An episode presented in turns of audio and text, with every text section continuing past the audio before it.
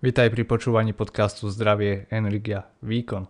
V týchto krátkých epizódach ti prinášam myšlienky na zamyslenie sa určené k tomu, aby ťa poučili a inšpirovali na tvojej ceste k lepšiemu zdraviu, mentálnemu a fyzickému výkonu.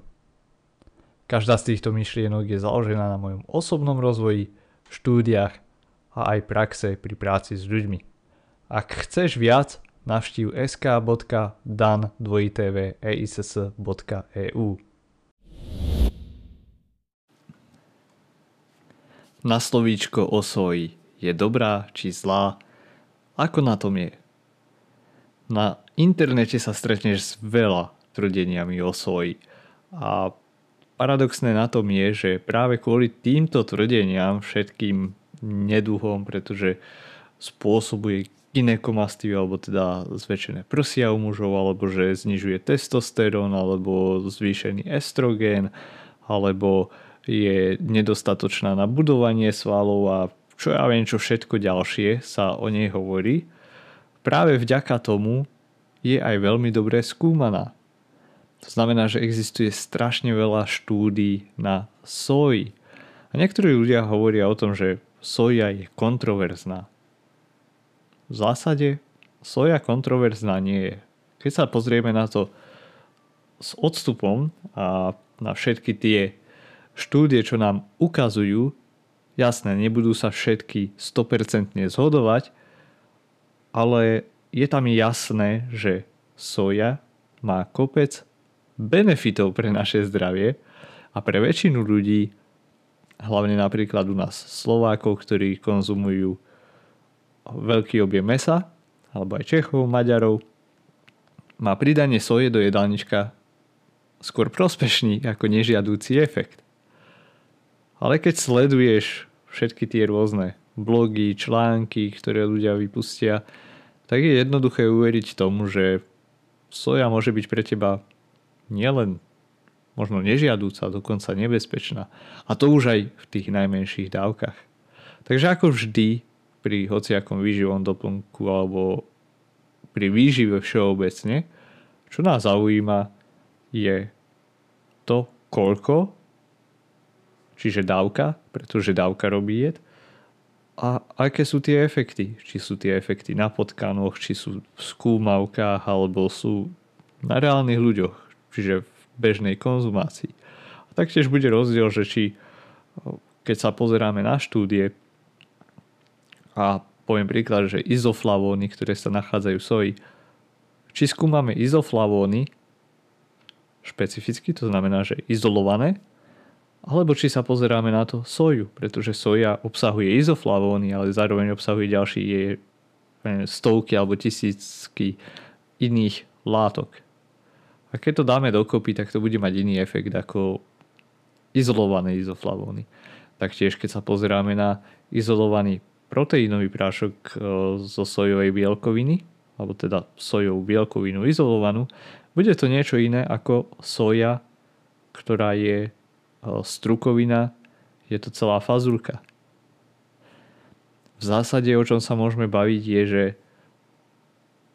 čím je jedlo menej spracované, čím bližšie k prirodzenej forme, tým je pre nás lepšie. Treba si dať pozor, že nie vždy to na 100% platí. Napríklad pri spracovaní, alebo keď sa bavíme o spracovaní, tak aj varenie je spracovanie. Mletie je spracovanie. Ale to sú také ľahké formy spracovania. Takže aj také tofu sa niekedy zaraďuje ako ultra spracovaná potravina. Ale je to kvôli tomu, že sa tam pridávajú ďalšie látky a táto klasifikácia tiež nie je dokonalá.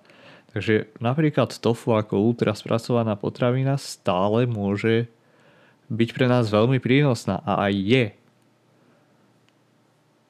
Poďme sa teda pozrieť už teraz špecificky k niektorým tým častým mýtom a ohľadom soje. Niektorí ľudia tvrdia, že soja je horšia z pohľadu bielkovín ako meso. Pretože má možno menšie množstvo bielkovín. Alebo že tá bielkovina obsahujúca v soji alebo v iných rastlinných produktoch nie je taká využiteľná ako z toho mesa. A v zásade je to pravda. Ale využiteľnosť tých bielkovín, alebo teda aj iných výživových látok, je podstatná, keď máme nízky príjem tých bielkovín. A to pri vyváženej strave vôbec nebýva problém, dokonca ani u vegánsky sa stravujúcej populácie. Jasné, je veľa vegánov, ktorí by mohli zvýšiť uh, ich príjem bielkovín, ale to isté sa stáva aj u ľudí, ktorí sú na všežravej strave, čiže zahrňajú teda aj mesové výrobky a špecificky u žien, hej, že ženy väčšinou majú nižší príjem bielkovín. To je jedno, či je to u vegánov alebo u teda všežravcov. Z toho vychádza ďalšia taká domnienka alebo mýtus, že niektoré rastliny majú limitujúce aminokyseliny. Aminokyseliny sú vlastne keď stavebné jednotky bielkovín, čiže bielkoviny sa rozložia ešte na jednotlivé aminokyseliny. To znamená, že bielkovina nie je kompletná, pretože neobsahuje napríklad lizín. Takže aby ho telo dostalo, je dôležité kombinovať napríklad rýžu, s inými potravinami. V zásade je toto pravda. Existujú limitujúce aminokyseliny, ale to znamená, že sú v menšom množstve zastúpené v tej potravine. Nie, že sa tam vôbec nenachádzajú. Preto môžeme vidieť, že napríklad keď si porovnáme bielkovinový prášok, ktorý je z rýžovej bielkoviny a z zo srvátky. Srvátka je zlatý štandard, čiže všetky bielkoviny sa porovnávajú so srvátkou. Tak dajme tomu, že 25 gramová dávka srvátkového proteínu alebo srvátkovej bielkoviny zodpovedá zhruba 40 gramom ryžového proteínu alebo ryžovej bielkoviny. Easy. Čiže aj keď máme bielkovinu, ktorá má horší pomer tých rôznych aminokyslík neznamená, že je nevyužiteľná alebo že nejakým spôsobom je v zásade horšia. A toto hovorím o ryži. Soja má vyššiu kvalitu bielkoviny, lepšie zastúpenie, lepší pomer tých aminokyselín. To znamená, že namiesto tých 25 gramov tam nám stačí 30, 32 gramov, dajme tomu. Ináč povedané, keď sa pozrieme na štúdie, čo sa týka špecificky budovania svalov, tak bielko, pokiaľ máme ľudí, ktorí sú vyslovene čisto na vegánskej strave a ľudí, ktorí sú na živočíšnej strave, tak rozdiely sú tam takmer nulové z pohľadu budovania svalov. Pokiaľ majú rovnaký príjem bielkovín. Jasné, u vegánov aj ja odporúčam zvýšiť podiel bielkovín možno o nejakých 20%. To znamená, že zatiaľ čo na strave, ktorá zahrňa aj živočíšne produkty, to môže byť 1,6 gramu na kilogram, tak u vegánov to bude 1,8 gramov. Nie, to, to vôbec nie je veľký rozdiel, hej. Aj to by som bral skôr ako poistku. Ďalším takým mýtom je, že železo v soji je síce v relatívne veľkom množstve, zhruba 9,7 mg na 100 g, čo je viac než v mese. Dajme tomu taký červený steak má okolo 2,7, čiže zhruba trojnásobne menej. Ale to železo zo soje je horšie strebateľné a to kvôli prítomnosti antinutričných látok, antinutrientov.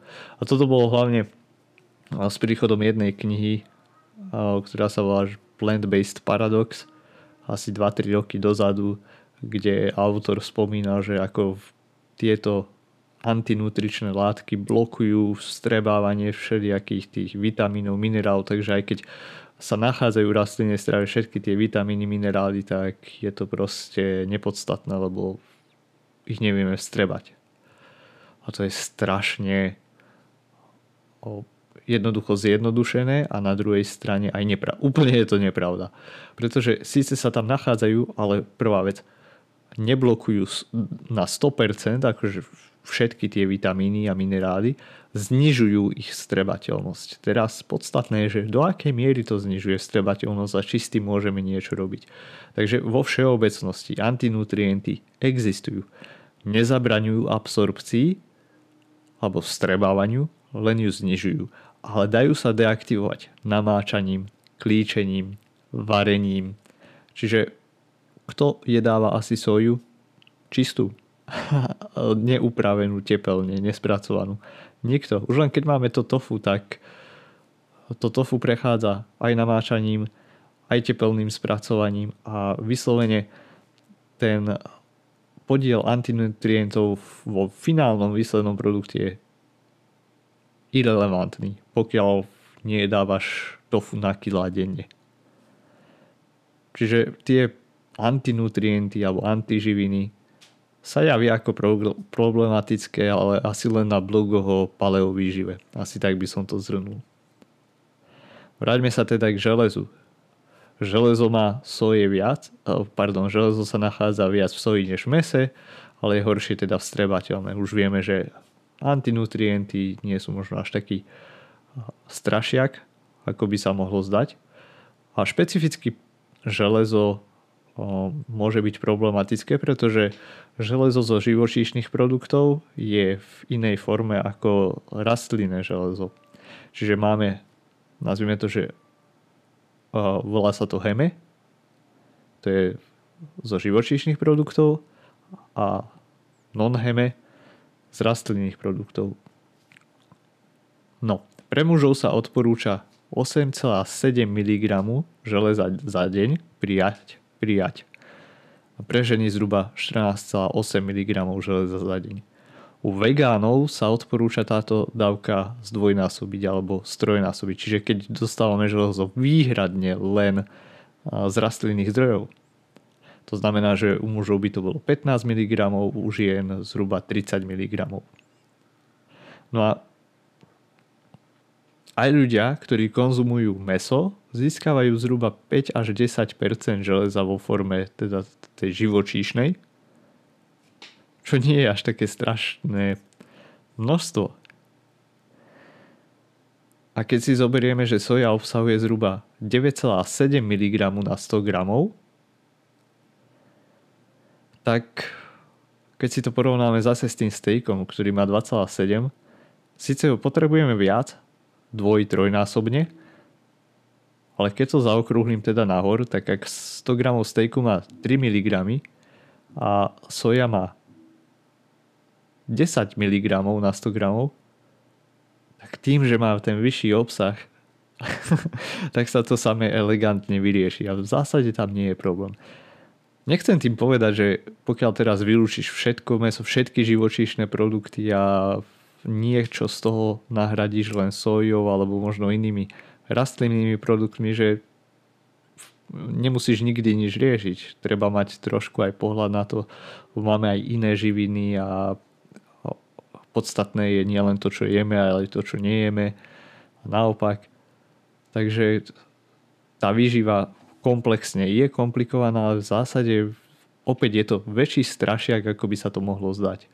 A ak máš pocit, že som sa teraz trošku zamotal, alebo máš z toho trošku chaos, keď to takto rozprávam, tak podstatné z tohto je, že železo nebýva problém u vegánskej populácie, ktorá jedáva stravu, ktorá je založená do značnej miery na prirodzených produktoch, to znamená prirodzených potravinách.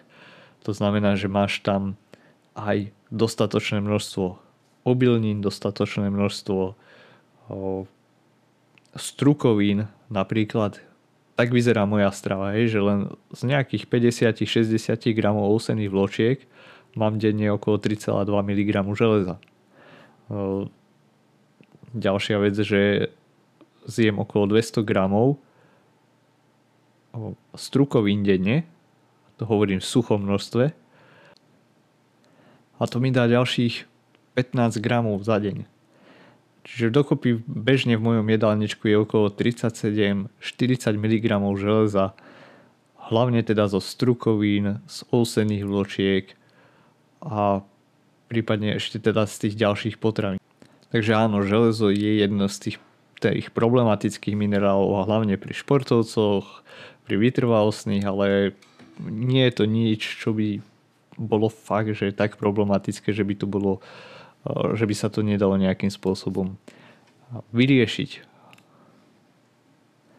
No a potom tu máme ešte tvrdenie o soji, že obsahuje fitoestrogény, ktoré narúšajú estrogén, testosterón u mužov. A na to máme aj tiež ďalší kopec štúdí.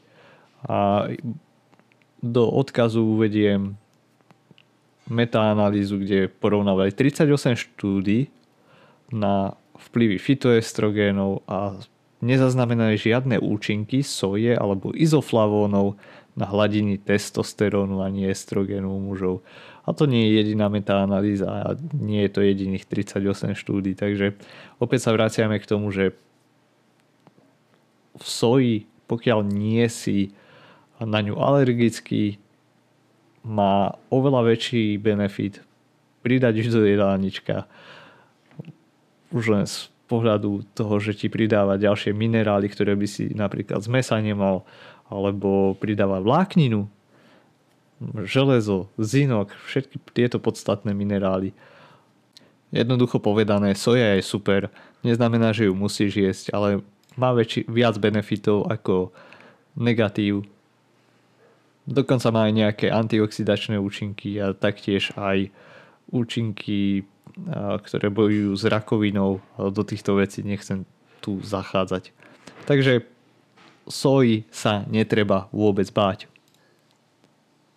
Do popisu podcastu ešte prihodím odkazy na články, kde mám zhrnuté všetko o rastlinej strave, takže určite by som navrhoval pozrieť si tam ďalšie veci, kde je aj porovnanie sojových náhrad mesa s klasickými, čo je určite tiež zaujímavá téma. Pokiaľ sa ti táto epizóda páčila, budú sa ti páčiť aj dlhšie epizódy a e-mailový newsletter Zdravie, Energia, Výkon, ktorý vychádza každú nedelu. Prihlásiť sa k jeho odberu môžeš na odkaze, ktorý je v popise podcastu.